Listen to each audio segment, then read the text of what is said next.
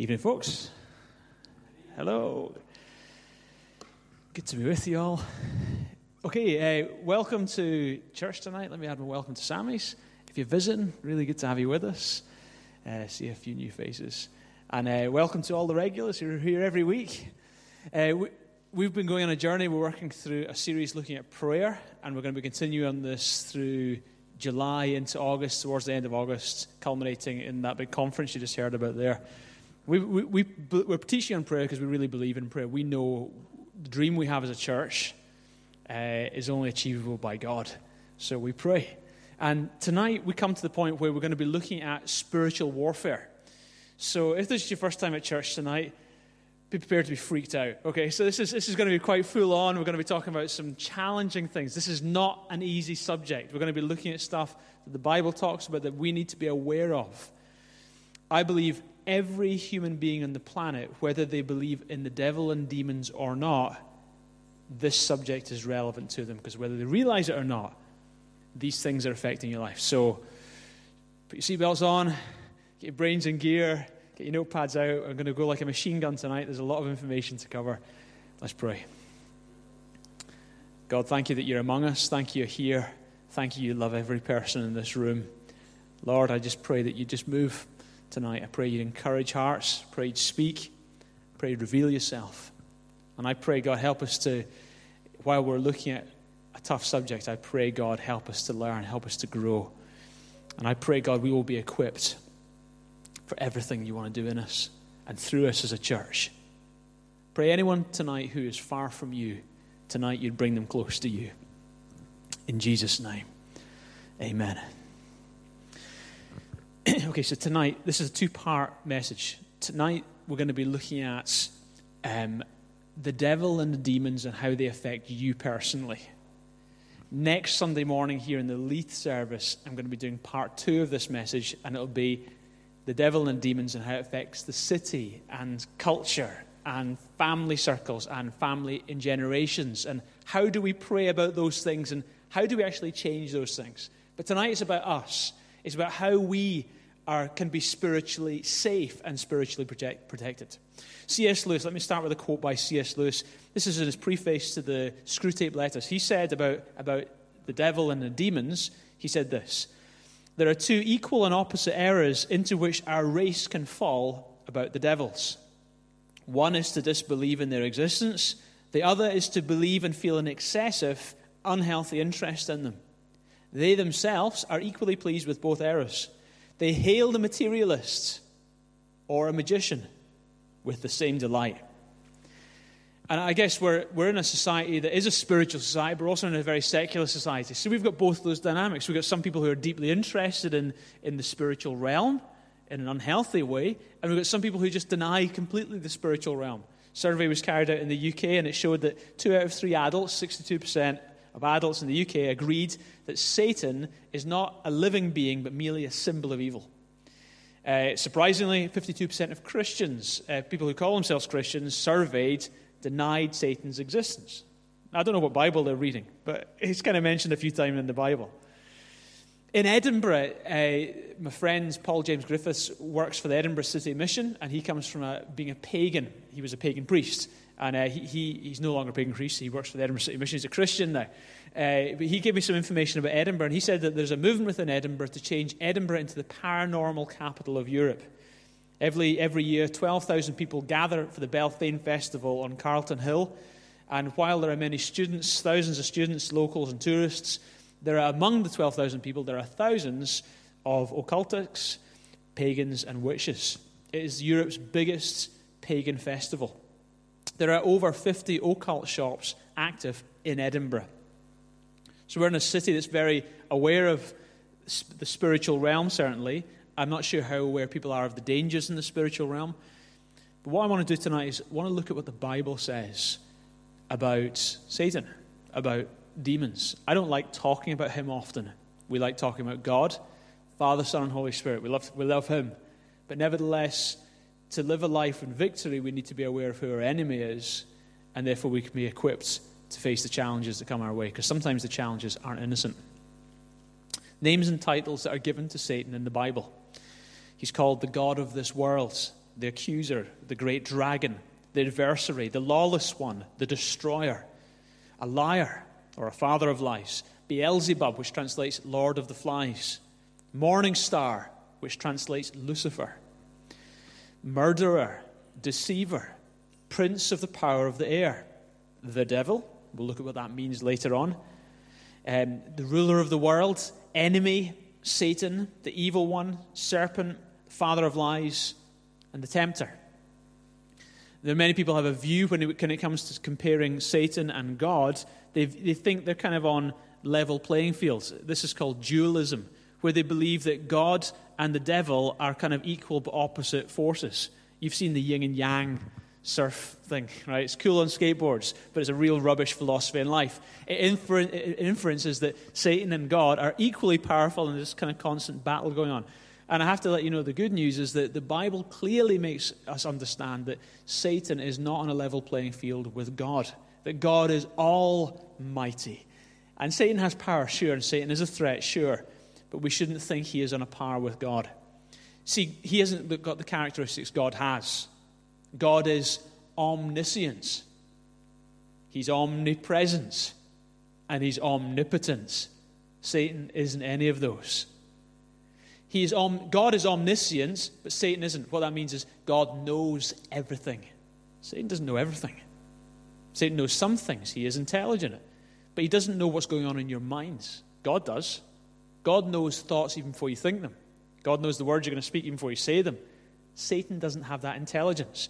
Now, sometimes he bluffs his way in that one. I know he doesn't have that because when you go, for example, to Daniel chapter 2, you see Daniel standing before the king, and Daniel says to the king, God, there's a God in heaven who shows mysteries, and he has told me what the king's dream was.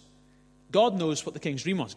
The king didn't tell anyone the dream, but God knew the dream. The stuff that was going on in the king's head, God was able to reveal. And then Daniel went on to say, and all the magicians, the conjurers, and the sorcerers in the whole area of Babylon were not able to tell the king his dream.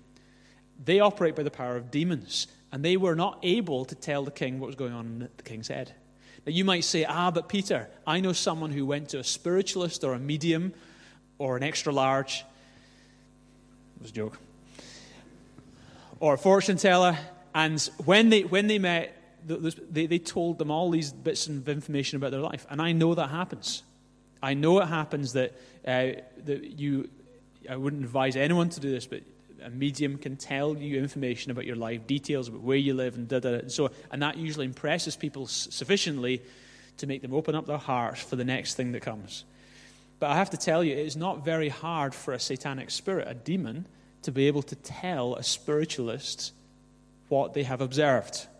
Just like you and I can observe life, demons can observe life. And it's not hard for them to give information about that person sitting in the room to the spiritualist or to the fortune teller who can relay that information to the person. And then that person assumes that what will come next is a message from their dead loved one. But sadly, that is not the message that comes next. It comes under the guise of that, but it is a satanic message. And they've just been opened up by the knowledge that they seem to carry. Satan isn't omniscient. Satan isn't omnipresent. He can only be in one place at one time. God is omnipresent, He is everywhere all at once. And Satan is not omnipotent. He isn't the creator, He isn't all powerful. However, God is. So let's look at how the Bible describes how Satan became Satan in the first place. Where did he come from? How did he originate? How did all that happen? There are two passages in the Old Testament that describe what happened behind the scenes in the heavenlies when Satan turned bad. One passage is found in Isaiah, another passage is found in Ezekiel, two prophets in the Old Testament. In Isaiah, it's interesting, the prophecy is spoken and directed to the king of Babylon. Ezekiel's bringing the prophecy and it's directed to the king of Tyre.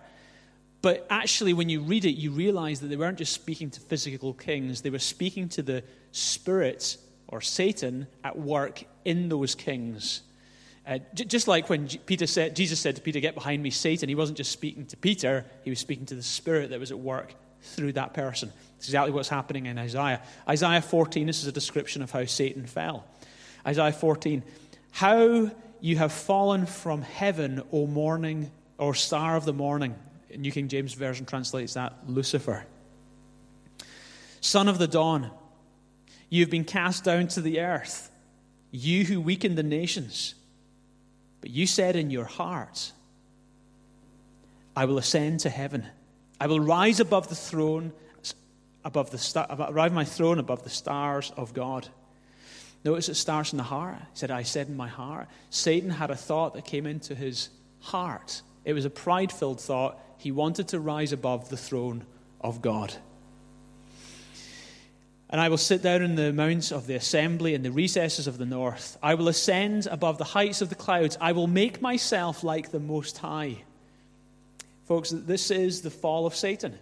He desired to be God. And actually, this is also the fall of man. We don't want to be, have a God, we want to be God. That's been our problem, but it started as Satan's problem. Nevertheless, you will be thrust down to Sheol, to the recesses of the pit. And this is making reference to Satan's ultimate destination, hell. Many people, when they think of hell, they think that's Satan's HQ. That's where he operates from, as if it's his base. It's not Satan's HQ, it will be his hell. It is the place of judgment of angels. Ultimately, according to the book of Revelation, hell itself, this place, wherever that place is, will be thrown into the lake of fire, and Satan will be removed, and all his influences and all his cohorts will be removed from influencing the world anymore. Then we come to Ezekiel 28, where we see another description of Satan's fall. It says, You were the seal of perfection, full of wisdom, and perfect in beauty. You were in Eden. Uh, just, just let me make a point here. See, it says, You were the seal of perfection, the, full of wisdom and perfect, perfect in beauty. You just need to be cautious here. When Satan was created, Satan was a very beautiful, attractive angel, influential. You need to be careful if you are an influential person. Whatever gifts God has given you to influence, whatever attraction, attractiveness you carry as a human being, don't ever assume, ah, that's there for me. That's always there to help others and bring glory to God. That gift that God has given you, that talent that God has, or that attractiveness that God has blessed you with. But Satan didn't see it that way. He says in verse 13, You were in Eden, the garden of God. Every precious stone adorns you carnel, I, am really going to struggle with these names, chrysolite, emerald, topaz, onyx, jasper, turquoise, and beryl. Your settings and the mountings were made of gold on the day that you were created. Notice that Satan is created. God didn't create Satan evil, he created him, like is described here, beautiful and, and pure. It says they were prepared. You were anointed as a guardian cherub. That could also be translated ruling angel. In other words, he had some authority in the heavenly realms before he fell. He had some rule over certain angels and responsibilities. For so I ordained you, for you were in the holy mount of God. You walked among the fiery stones. You were blameless in all your ways from the day you were created till wickedness was found in you. And through your widespread trade, you have filled with violence and you sins. So I drove you in disgrace from the mount of God. I expelled you, guardian cherub, from among the fiery stones. Your heart became proud. Remember the verses in Isaiah? It talks about his heart, something happened in his heart. Your heart became proud on account of your beauty. And you corrupted, you corrupted your wisdom because of your splendor. You need to understand, we'll, we'll look at this, we'll unpack this thought a little bit later on, but pride is a big issue it's a satanic issue, and it opens up the door for many other issues in our lives. But certainly that was Satan's downfall, his pride. So I threw you to the earth. I made a spectacle of you before the kings. Verse 19. All the nations who knew you were appalled at you. You have come to a horrible end and will be no more. That's God speaking about his ultimate destruction as described in the book of Revelation. So that's an insight into what was going on and some of the attitudes in Satan's soul and Satan's heart before the fall. And they're key. They're key for our understanding on how we can be saved spiritually when we understand the stuff that made him fall spiritually. The book of Revelation also gives us a view into what was happening in the heavenly realms when this battle took place, this rebellion in heaven. It says in Revelation 12, 7 to 9, there was a war in heaven. Michael and his angels fought against the dragon. Michael was an archangel. Fought against the dragon, and the dragon and his angels fought back. But he was not strong enough. They lost their place in heaven. The great dragon was hurled down, that ancient serpent called the devil, or Satan, who leads the whole world astray. He was hurled to the earth, and his angels with him. Now we understand that it wasn't just Satan in rebellion against God and his pride, but also there was apparently other angels were also in rebellion. A mutiny happened in heaven. Another part of Revelation indicates that a third of the angels fell in that moment. And so the fallen angels are called demons. They are spirits at work. They're spirit, they don't have bodies, they are spirits. They can take on form, sure, but they are spirits. And they're fallen spirits, fallen angels, and they are at work in our world, ruining people's lives today. I believe that. I do believe that. And I've seen their effects, and many people have firsthand experienced their negative effects in your life. Satan is their head. He's a fallen angel. He, he was a ruler while he was in heaven in the realms up there, and he's continued to carry on that authority, leading fallen angels. The war came from heaven to earth, and this is where it comes into the book of Genesis, where all of a sudden the, the turmoil that was going in in the heavenlies starts to come to the earth. When did this happen? I think it probably happened around the time of the Garden of Eden. That's what it indicates in Ezekiel. Remember, it says that at the beginning of the bit in Ezekiel it said that you were in Eden and you were sinless. So I think kind of the fall maybe happened at some point during the Eden period, described in, in Genesis. So there was a war on earth, Genesis 3, verse 3. Now the serpent was more crafty than any of the wild animals the Lord God had made. He said to the woman, Did God really say, You must not eat from any tree in the garden? Notice what he does. He questions God's word. The woman said to the serpent, We may eat of the fruit of, from the trees in the garden, but God did say, You must not eat the fruit in the tree that is in the middle of the garden, and you must not touch it. Now, God didn't actually say you can't even touch it. Here, the woman's now adding to the Bible. So she's not really handling the Bible that well herself, or you will die. You will not certainly die, the serpent said to the woman. Now, what's Satan doing?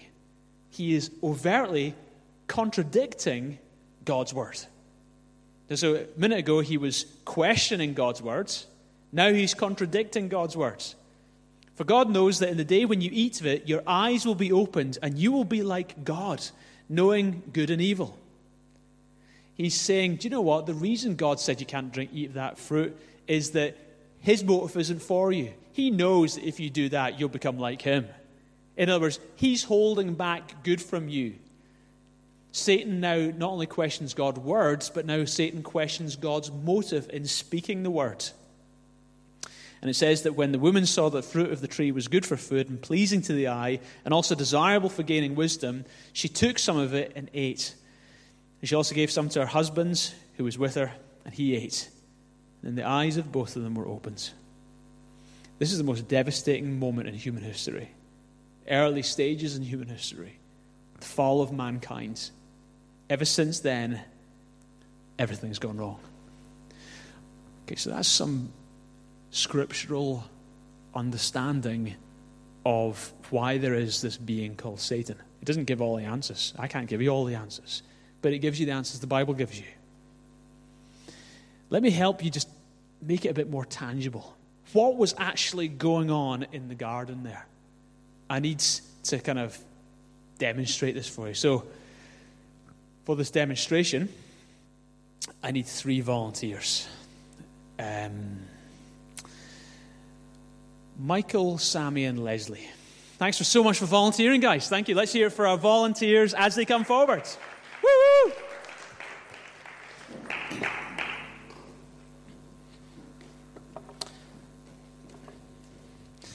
Okay, guys. So, Leslie, if you can go, uh, you, you go here, Leslie. Sammy goes here, and Michael, you can go here. Okay. Okay, Michael, I'm really sorry, but you are Satan. Just tonight, just, just for the next few minutes. Sammy, you are Adam. Whoop. Okay, and Leslie, you're the Lord. Woo! okay, um, so this, this, is what the Bible says. This is, this is what happened at the moment of creation. It says in the book of Psalms, chapter 8, verse 5 to 6, it says that, so God created man. God also created Lucifer. Now, Lucifer fell, we know that, but God didn't create him evil, God, God created him pure.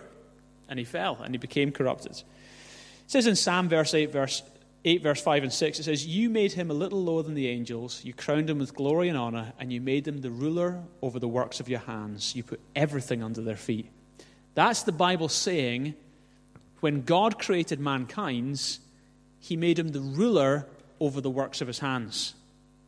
God created us to rule the earth. Okay, so uh, analogy I used last week was it's like a landlord and a tenant.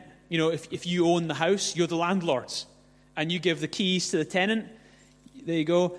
What happens is they are now the tenants, and they're now in charge of your property. They're, they're looking after it for you. Now, can the land, so Leslie, the Lord, thanks, Lord, the Lord passes on the keys to planet Earth to humankind. That's what the Bible says. You made him rulers over the works of your hands. See that? Here's another verse. It says in uh, Psalm 115, 16, The heavens are the heavens of the Lord, but the earth he has given to the sons of men. So, in this moment, man and God were in relationship. You can put your armor in if you want. Yeah. Sorry, William. Man and God were in relationship. And this is, this is exactly how you were created to be. You were created to be in relationship with the Lord. In this relationship, the world was at peace. There was no uh, moving plates. There was no natural disasters. There was no earthquakes. There was no sin. There was no suffering. There was no death. There was peace. There was relationship. And it all came from this relationship between man and God being strong. So God has given control of the earth to humankind. That's what the Bible says. But then there was the fall of man. And Satan now tempts mankind. Now, Sammy, if you can bow down before Michael here, that'd be great. Come on. No, come on, dude. Yeah. Don't mean it, just do it for an act. And then give him the keys. okay, what's happening here is this is what the Bible describes as the fall of mankind. So, this is what the Bible says Romans 6, verse 16. Very important you hear this. Do you not know that though, when you offer yourself to someone as obedient slaves, you are slaves to the ones you obey? Whether you are slaves to sin, which leads to death, or obedience, which leads to righteousness. The Bible's making it clear that when you sin, you are obeying Satan because you're doing what he wants you to do. So you're sinning. Who becomes your master? Satan becomes your master. So when Adam and Eve decided to do the wrong thing, they literally agreed to what Satan had asked, and in doing so, they made him their master. And what happened to their authority? Remember, God had given them the keys? Well, they lost their authority. Why? Well, it, actually, they handed their authority over. Satan took the authority on the earth. How does the devil operate on planet Earth today? He operates through human beings. Actually, what Satan does is Satan piggybacks on the authority that God gave humankind in the first place. The authority we have over the earth, Satan piggybacks on that authority. Satan cannot do anything in this planet unless he has a willing human beings. He needs our arms and our legs and our mouth. So all he needs to do is get someone just to believe a lie. And then you get a madman in Norway killing students on an island. He gets just someone to be, just to buy into a lie, and he gets a pervert in Morningside to commit adultery against his wife. Or just get someone to buy into a lie, and they create dissension in a local church because he's managed to get them bitter enough and believing that they're right and everyone else is wrong. All he needs to do is get someone to believe a lie. And you get them to believe a lie, and then he has his operation on planet Earth. That's how Satan works. You know, some of you from Africa. In Africa, you know witchcraft is a real deal. And you know that when witch doctors put curses on people, people can drop dead. You know that. I've heard many stories of that happening in Africa. Can Satan just make people drop dead? No. He needs a mouthpiece. He needs a witch doctor to speak. Why? Because he piggybacks on the authority that God gave the human race in the first place. That's how Satan operates. Bible says in uh, Luke chapter 4, verses 5 and 6, he, this is Satan tempting Jesus, and it says, He led him up and he showed him all the kingdoms of the world in a moment of time. And the devil said to him, I will give you all this domain and its glory, for it has been handed over to me, and I give it to him, whomever I wish. Now, question was Satan bluffing? I don't think so. I think he was telling the truth. I think what was actually happening was Adam and Eve had handed the keys, the authority over to Satan. And so when Satan's saying, The world's been given to me, I can give it to whoever I want, he was telling the truth. The world had been handed over. 1 John 5 19, it says, The world lies under the power of the evil one. 2 Corinthians 4 4 describes the evil one as the God of this world. So now we have this situation where Sammy's knees are getting sore. Satan has the keys. And unfortunately, God has been pushed out of the equation. There is no longer a relationship between man and God. And listen, if tonight you are not connected with God, you're in a serious predicament. If, you're, if, you're in the, if this is your situation as described here, you're desperate. You need to come to God. If you're not saved, if you don't know God, you seriously, before the night's over, put things right between you and God. We have a situation that was a, because of this broken relationship in this world, there is now suffering, sickness, disease, death, disunity, natural disasters. Why? Because everything under our care fell into disrepair when we fell. This is a mess. And you know the root cause of the mess? And the biggest mess of all the mess isn't the natural disasters and isn't the sin and isn't the death. It's the fact that we are no longer connected with the Lord that we were designed to live with. That's the big issue. But God, in His love, provided a rescue plan. God, in His love, provided a solution where God Himself took on human flesh. Jesus Christ came. The Son of God entered into the world. He became flesh and blood. And in one profound moment in history, Jesus Christ died on the cross. Now, here's the deal. This, when Jesus walked the earth, he's Jesus now. When Jesus walked the earth, this was the first human being that Satan had no authority over. Every other human being since Adam, Satan had authority over their lives. Why? Because of sin. But Jesus Christ, born of a virgin, didn't inherit sin from parents, walked sin free, resisted every temptation thrown at him. Satan had nothing on him, no handle to get hold of him. He had nothing on Jesus. Jesus put it this way Jesus said in John 14 30, The ruler of the world is coming, and he has nothing in me. He can do nothing to me. Jesus was the only human being that Satan had no authority over. And so when Jesus Christ died, when he died on that cross, he took our shame, our fallenness, our brokenness, the punishment we deserved for our rebellion against God, that punishment was poured out from God the Father unto God the Son. He took the hit for us, He took our place. He died instead of us dying. He died as a substitute. He took our hell so we can take His heaven. He took our sin so we can have this gift of righteousness. That's what Jesus Christ did. And then He rose again on the third day. And in those moments, something happened over here. It says in Revelation 1, verse 8, this is Jesus speaking. He said, I am he who lives and was dead. And behold, I'm alive forevermore. Amen. And I have the keys of Hades and death. Let's hear it for Jesus. Woo! Okay, so give the keys over, man. What took place? Don't drop them now, Jesus. What took place when Jesus died on the cross, he removed Satan's legal rights of authority over us. He took back the keys. He regained the authority. Notice, God became a man. Who did God give authority to in the first place on earth? Human beings. God had to become a man in order to regain the authority on earth. So, one who is fully God and fully man. There is a man in heaven today. Do you know that? Our Manny. He's on the throne. He rules and reigns. He has the keys. He has all authority. He says, so Adam's now saved. Punch the devil. And, and hug the Lord. Yeah, there you go.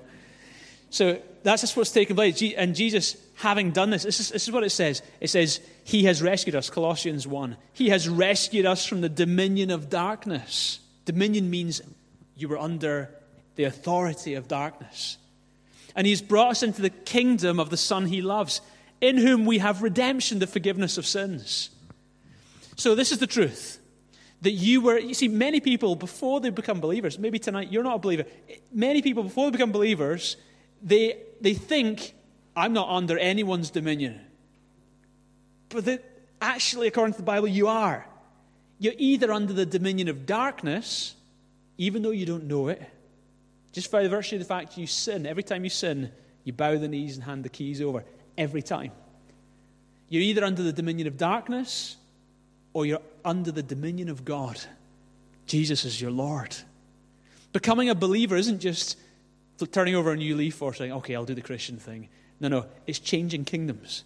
It's coming out from under the dominion of Satan and coming under the dominion of Jesus Christ. That's what took place spiritually. Jesus reigns. He resurrected on the third day, and he turned up and he said, So who has authority on earth today? Well, Jesus. Matthew 28 says, Jesus said, All authority in heaven and on earth has been given to me. Therefore, go and make disciples of all nations. And he says, And surely, him. Surely I am with you always to the very end of the age. So, do you and I have authority now if you're a believer? Yes, you do. You have authority in Jesus Christ. He's got the keys, but you're in Him. And you and Jesus Christ can rule. When you become a child of God, you have authority. Romans 5:17 says, "For if by the trespass of one man death reigned through that one man, how much more? Say how much more? how much more will those who receive God's abundant provision of grace and his gift of righteousness reign in life through Jesus Christ? So the Bible teaches that, yeah, Adam's sin had bad consequence. But you need to know the scale of that consequence. Hmm, how much more?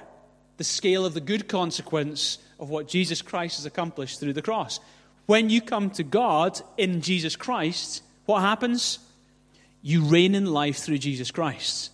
If you have become a believer in Jesus Christ, you are a king and a queen. Adjust your crowns, royal people. Come on, adjust your crowns. You reign with Jesus Christ. How do you exercise that rule? How do you exercise that authority on earth? On your knees, praying under the authority of Jesus Christ. In the name of Jesus, things change. We pray, God does stuff. Remember, we said last week, he said, Your kingdom come, your will be done on earth. Why do we even need to pray that if God's will is always done? We need to pray that because He's given us the keys. We're the rulers of the earth. And in Jesus, we get to reign with Him. And through the authority of Jesus Christ, our prayers are answered and planet Earth is transformed. Let's hear it for our wonderful volunteers. Thank you so much, guys. So that's, I believe that's exactly what took place. Thanks, Sammy. I believe that's world history. I believe that's the picture that we need to have in our minds when it comes to understanding the spiritual realm. So, how does this apply to us? How does it apply practically to us? How can you, let me make it really simple, how can you be spiritually safe? Okay, question Can a Christian be possessed by a demon? It's an important question. Okay, well, having seen what you just saw there, having me read those Bible verses to you, I don't think anyone could say a Christian could be possessed by a demon. Because possession infers ownership. And we understand through what Jesus did is we've come out from under the authority of Satan into the authority of Jesus Christ. So I don't believe, and I believe the Bible is really clear on it, a Christian cannot be possessed by a demon. Question number two okay, can a Christian be influenced by Satan or demons? And the answer is yes. You see it many times. You see Jesus being influenced in his temptation. Satan was influenced. Didn't, he wasn't swayed by it, but he was certainly touched by it. We're influenced by Satan and demons. Okay, another question. Can Christians be influenced internally by Satan and demons? And I think the answer is yes to that. So Jesus turns to Peter one day, and because of what Peter had just said, Jesus turns to him and said, Get behind me, Satan. What was Jesus saying? Well, he was inferring that Peter had just allowed a satanic thought inside him and he'd given voice to it. And the weird thing is, if you read what he said, it was kind of all right. It didn't sound that evil.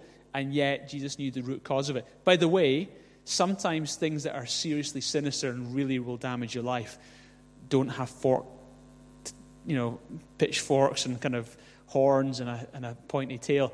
Sometimes Satan, typically Satan, comes to you with real subtlety and things that might appeal to your emotions. And it doesn't mean necessarily it's safe, though. You need to be close to God to discern the difference. Okay, so can Satan influence internally? Yeah, we see Jesus saying to Peter, Get behind me, Satan. Peter had apparently allowed a thought in and he given voice to it, and it was a satanic thought. We see it with Ananias and Sapphira in the book of Acts. It says, Peter, the apostle, turns to Ananias and Sapphira and says to them, Why has Satan so filled your heart that you should lie to the Holy Spirit? What had happened? Satan had filled their heart. These were Christians, Ananias and Sapphira, and yet they had been influenced internally to the point where they, they'd gone down a crazy route. Okay, an analogy I would give you just to help you understand this is if you are a house owner, and if you went round up and down Leith Walk and you found all the drug dealers and the pimps and the gang members and said, Yeah, come on over to my place. Yeah, come on, hang out at my place. Right? You, you did that. Okay, you would have a real problem in your hands. Your house might get trashed. You'd have, you'd have chaos in your house. All right? Is it still your house? Yes. But they're making a mess of it. So I don't believe a Christian can be possessed. But I do believe that Christians, through opening doors, can allow influences to touch their life that can create a real mess. So, okay, question. How do you keep those doors shut? I'm going to give you some tips. I mean, the obvious ones are things like avoid occult activity, Ouija boards, tarot cards, horrible scopes. Anything that's, you know, anything that's affecting your life in those ways, avoid them. Dangerous, serious. They're doorways and they'll damage your souls. Okay, also things like mediums and spiritualists. I know why people go to these people because they're looking for comfort because of their passed away loved one. I understand the sentiment, I understand their desire. But the tragedy is the comfort they think they're getting from their loved one, they're actually hearing lies from a demon, and they are actually opening up their hearts to being damaged in a very deep and dangerous way. Avoid them. Avoid false religions and cults. Satan breeds in these areas, moves in power in these areas. Avoid these things. Avoid any form of witchcraft.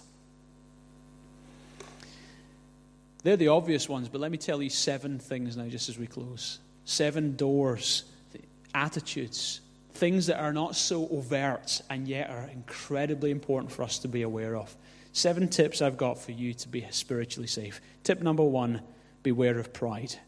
Proverbs 16, verse 18. It says, Pride goes before a fall, and a haughty spirit before Sorry, pride goes before destruction, but a haughty spirit before a fall. Remember in those, those verses we read in Isaiah and Ezekiel, remember what was in Satan's heart before the fall? Pride.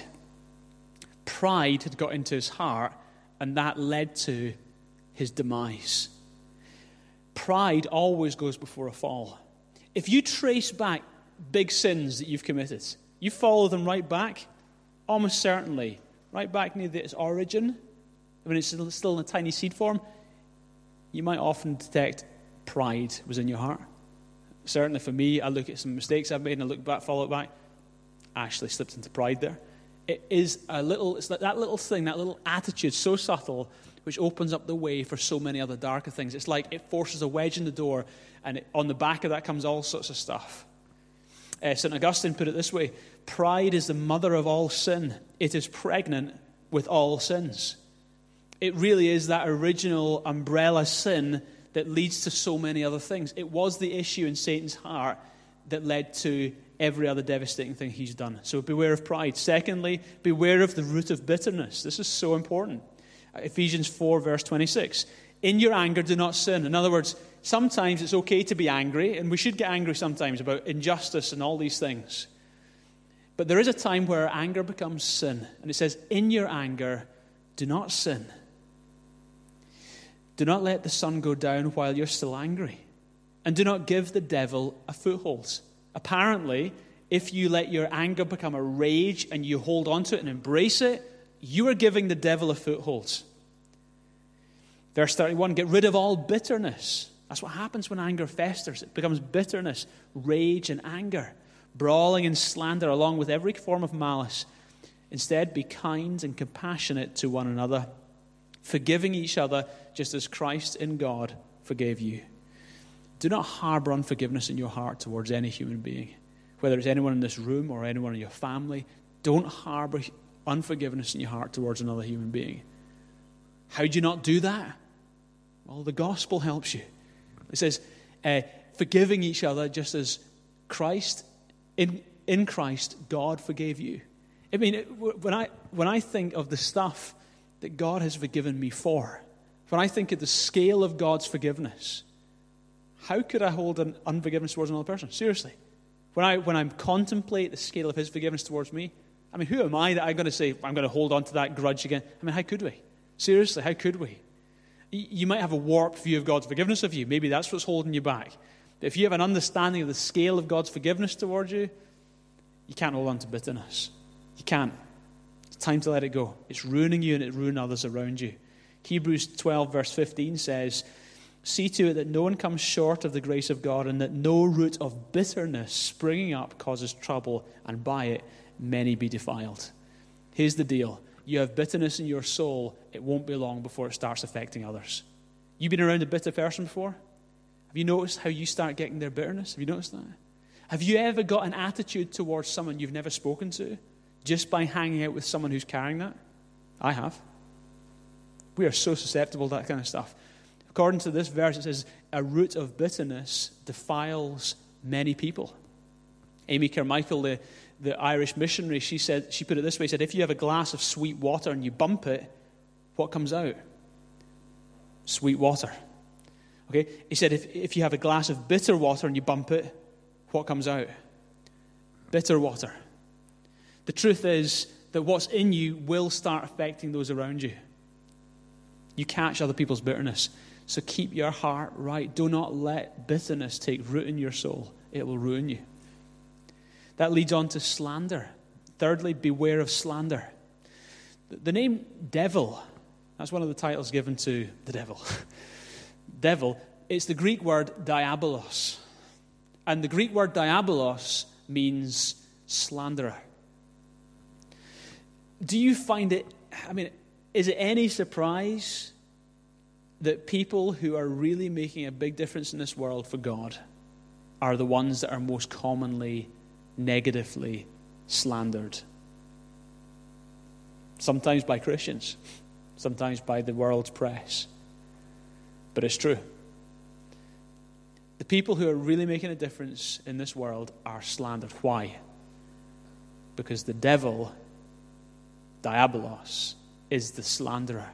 And he will do everything he can to try and uh, stint and stop the progress of good people making a great difference. Tony Anthony, who's been preaching here several times over the years, good friend of ours as a church, he's recently had to shut down his ministry because th- there was a whole lot of Christians take issue with his story and they're starting to bring into question several facts in about his story. And we've phoned him, we've talked to him about it, and the facts of the story remain. This guy has had an authentic life change, and he's seen about 23 million people come to faith around the world but he's had to shut this ministry down. Why? Because of the slander from so called Christians. That's just in the last few months. Slander. It, it, so, whenever you hear slander about Christian leaders, whether it's in this church or outside, take it with a pinch of salt. It is the devil's way to slander. God's way is if you have a problem with someone, talk to them, don't talk about them. Let me say furthermore if you hear someone slandering, stop hanging out with them. Don't, the Bible says it in Proverbs do not associate with the gospel. That's what it says. If you come across someone who's slandering others and gossiping, honestly, don't hang out with them. They're weird. They're nuts. Walk away from them. In fact, tell them, listen, I'm not having anything to do with you. You know the devil's a slanderer? Devil, right? And walk away from them, right? And just have nothing more to do with them because actually it's one of the devil's ways of undermining churches, undermining the advancement of the gospel. Do not let the devil have any way of doing that in this church. Do not associate with gossip. Reject it. Fourthly, beware of selfish ambition and jealousy.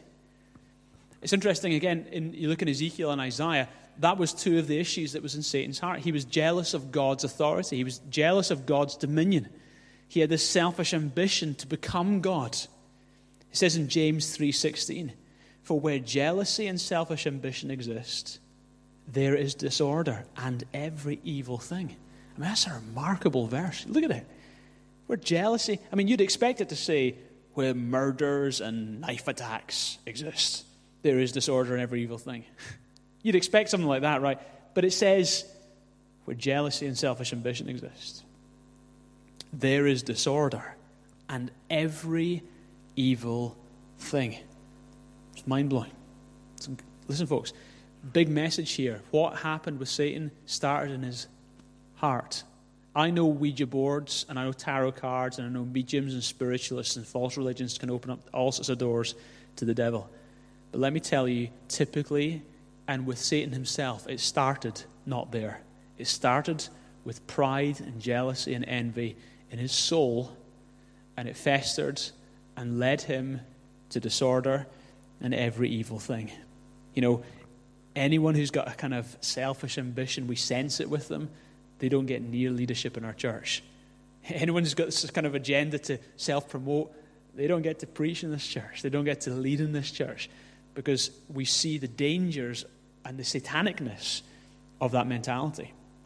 Fifthly, beware of habitual sin. 1 John 5:18 we know that everyone who's been born of God does not keep on sinning. But he who is born of God, talking about Jesus in his incarnation, protects him, and the evil one does not touch him. Here's how it should be. As believers, the truth is, as believers, your agenda is not to sin. If your agenda is to sin, you're not saved. All right? It's not like, oh, I need to become better. No, no, you're not even saved All right? Because when you get saved, your agenda is to do the will of God. Doesn't mean you always do it, but that's the new autopilot in your soul. That's one of the evidence, it's a fruit of your salvation. You want to do the will of God. Now, the Bible says if you're born of God, you'll not make a habit of sinning. In other words, your agenda in life isn't sinning. And it says, as we walk with that agenda in life, God's protection and covering covers us, and the evil one does not touch us. Now, let me flip it. As a believer, even, you're, you're dabbling with sin, you're actually struggling with sin, and some of the sin is becoming addictive.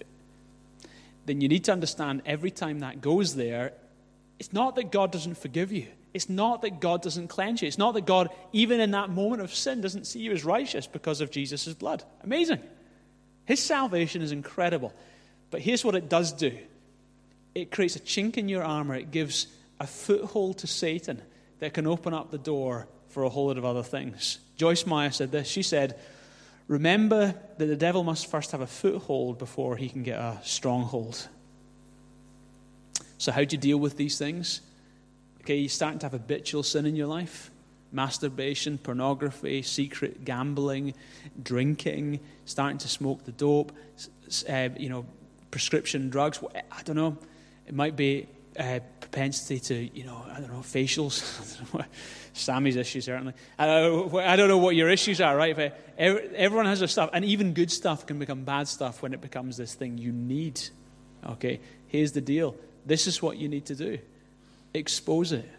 Satan dwells in the shadows. Expose it. If you've had a long term porn addiction and you don't want to talk to anyone about it, in your head you're believing a lie that if I tell anyone about this, I will be rejected because of the shame. But if you only knew, and when you're in a church that understands the grace of God, rejection is not what will happen. Grace is what will happen for whatever the issue may be. Expose it. Do not let anything be in shadows in your life. Confess it. Become accountable. Bring it to the light. See what God does. God operates in the light. And let God set you free and close that door that had been opened. Okay, here's two positives. Sixthly, be rooted in God's word. Remember how Satan first attacked mankind? Remember what he did? He questioned God's words to Eve. Remember that? Did God really say? He undermined God's words. And he questioned God's motive in speaking his word. Remember that? In the Genesis account, in Genesis 3. Do you know that's exactly how Satan attacks you? He questions God's word. You know, Jesus, how was Jesus attacked by Satan? He was tempted in several ways, but notice how Satan used the Bible. He misquoted the Bible to Jesus to try and tempt him. How did Jesus reply to Satan's temptation on every occasion? Unlike Eve, who wasn't that solid on the Word of God, Jesus came back with an affirmative It is written. It is written. It is written. Every time. Jesus Christ, he, he lived on and breathed and adhered to the Word of God. You see, the problems start in our lives when we stop living by the Word of God. And we have, I mean, this is something we're so susceptible in a society. We put our feelings above God's Word. It's like, oh, I just love that person, and I think God wants me to be with them and, and have sex with them, and even though we're not married. You read the Bible? You pervert. Right? The Bible's so clear. Sex in marriage, not outside of marriage. Repent. Oh, but I think the Lord wants it. No, He doesn't. Read your Bible. Stop making stuff up and saying it's the Lord's. Okay? Or, mm, I'm falling in love with this person the same sex as me. And I, I mean, God couldn't, wouldn't condemn love, would He? And I know it sounds so reasonable, but you know, the Bible doesn't say that. The Bible says it's a sin. You know, oh, I love this person. I know they're not a believer, but it's okay. Well, has the Lord said that? Yeah, I think He's told me that. Oh, you made that up.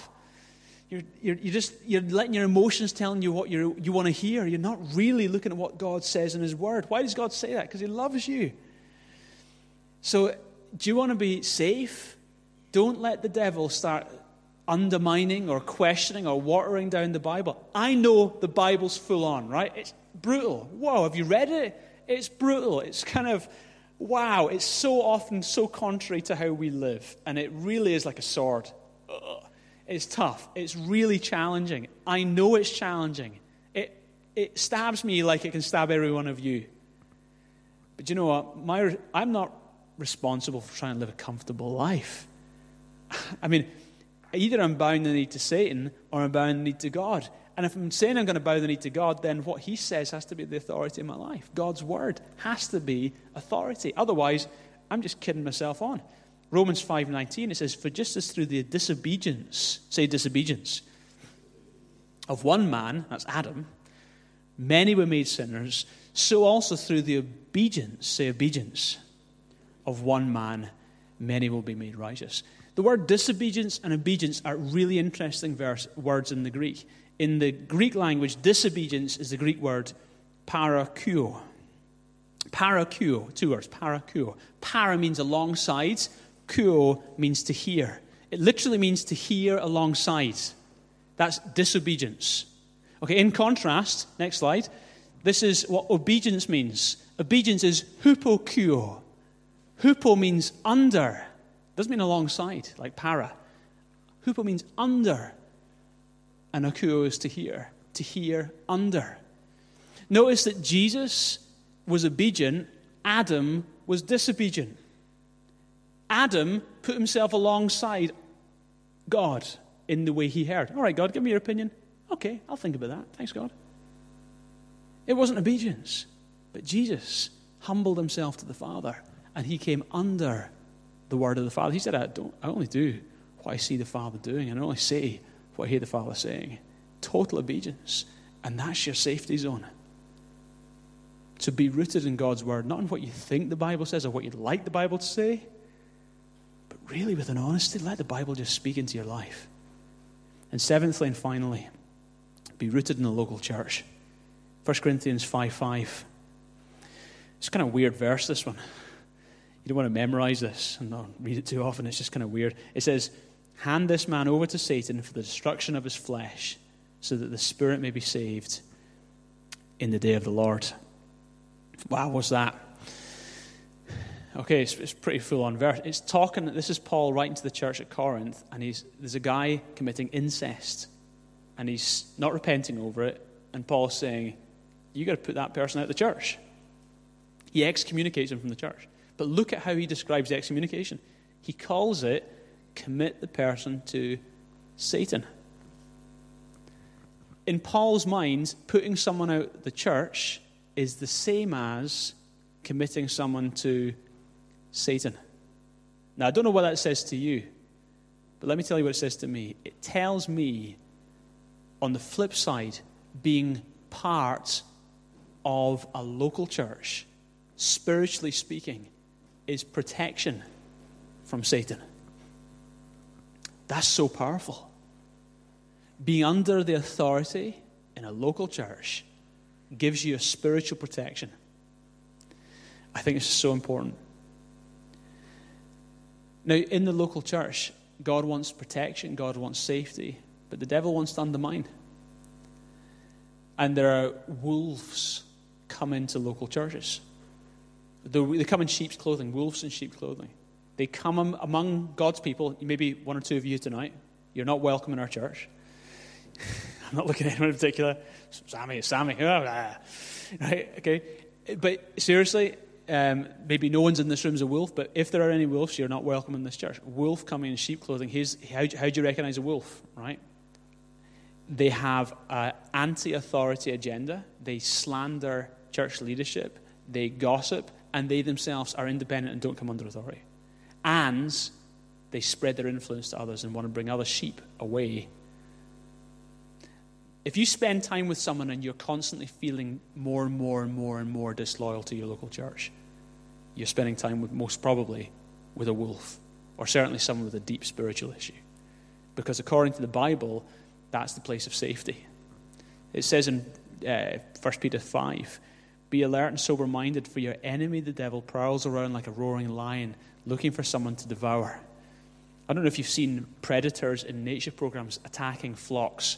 What they do is they, herds, sorry, they, they, they isolate some, like one of the wildebeest, the little one, from the rest of the herd, don't they? That's how they take it out. They try and isolate. And that's exactly how Satan operates. Satan wants to isolate you from the protection of the local church. And if he can get someone along your path that isolates you, and I've seen this happen. Oh, 15 years, we started this church 15 years ago. And we've seen precious people who are now going nowhere in their faith, who, because of some wolf in sheep's clothing, to be honest, have ended up high and dry. They've been led astray by someone who convinced them that they didn't need church. And now their faith has gone nowhere. And I hate it. And I don't want it for any of you guys. I, am not saying that because I want you to be part of this church. This is a good church. But whether it's this church or you're visiting from another church, I don't mind. It doesn't matter. Come under the authority of your local church leadership. Be part of that local church. Play your part there. Speak well of things. Don't gossip. Pray for the church. Do everything you can be to honor and see what God does. Under authority, you have authority. James 4 7. Submit yourselves then to God, resist the devil, and he will flee from you. Submit yourself to God. Then you can resist the devil, and he'll flee from you. How do you submit yourself to God? Oh, I'm submitted to God. Really, are you? Let me make it real practical. Let me say what submitting to God looks like. Let me not make it so ephemeral. Let me ground it in reality. Submitting to God means submitting to God's word. And submitting to God means submitting to godly leadership that God has chosen to put in local churches. These are things that will give you spiritual safety. And it's from that place of you being spiritually safe that next week we will look at okay, how do we now take ground in prayer in a city that is being ruins by a thief that is stealing, killing, and destroying, ruining people's lives, the assaults of the enemy on our city that we so love? Let's pray Okay, just we've, we've talked about. I mean, we've. Sorry, it's been a longer message than usual, folks, but we've had to cover a lot of grounds, and I realise we've probably thrown out more than any one of us could digest. but maybe two or three things have stood out in your mind tonight. So just take these moments, just as the band are coming up to play. Take these moments to reflect on what you've heard and to pray back your response to God. Just take a moment to do that. Talk to Him.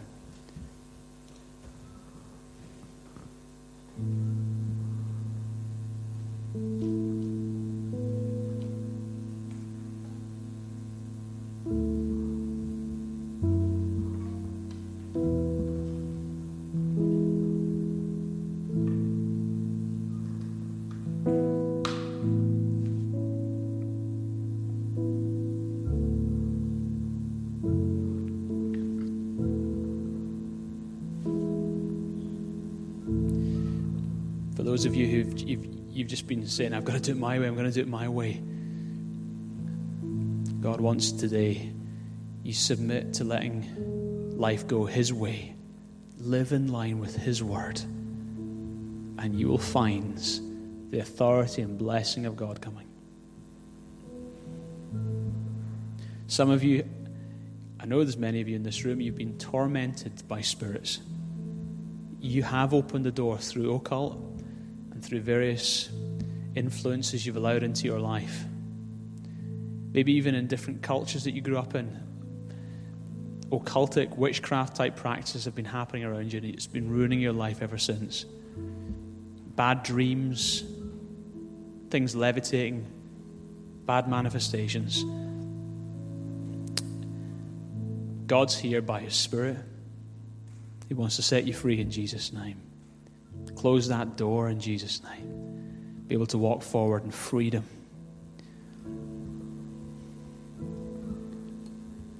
Some of you are struggling with habitual sin. You know, the habitual sin, there's a pain in exposing it. There's a pain. It's the pain of being vulnerable. It's the pain of the potential rejection. It's the pain of, man, the shame of someone else knowing it. But do you know what? The pain of you holding on to that for the months and even years that lie ahead, the pain, the damage that will cause, will make the pain of exposing it pale into insignificance. So tonight, make a decision. Tonight. No more. Close that door. Let God come in. Just give, I want to give you an opportunity tonight. Maybe you don't know the Lord. Maybe you aren't yet connected with Him. God loves you. He loves you more than you'll ever know. And when He died on that cross and rose again, He did it to rescue you. There is no other potential rescue from any other Savior. Only Jesus can save you. Only Jesus. Because only He was qualified. He was the only one without sin who died as our substitute. He's alive right now. He's here in the room. And He wants to be your Lord. So tonight, will you bow the knee to Jesus Christ? Just as we're closing, let me give you that opportunity. If you're here and you're saying, Peter, I want to live life with God now. I don't want to live another day without having God in my life. Then I invite you to pray this prayer with me just now, just one line at a time. Under your breath, repeat this to God Dear God, thank you for your love for me. Thank you so much, Jesus, for dying on the cross paying the price I needed to pay, dying in my place, and rising again. Tonight, I ask you to come into my life. I commit myself to being a follower of yours for the rest of my life. Jesus, be my Lord. I bow the knee to you now from this day forward. Thank you for hearing my prayer and accepting me. Amen. If you prayed that prayer, God's heard you. I'd like to pray for you. If you're here and you prayed that prayer, just quickly put your hand up. I want to pray for you. Is there anyone like that this evening? I'll just wait a moment.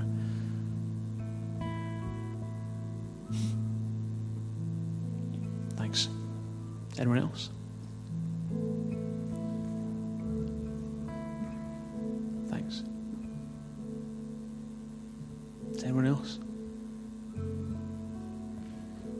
Father, thank you so much for these two precious people. In your presence, they've said yes to you. They've decided to live life your way. Give them strength this week and from now on to let God be God in their life. Thank you for your love for them. Thank you for your acceptance in their lives. Bless them in Jesus' name.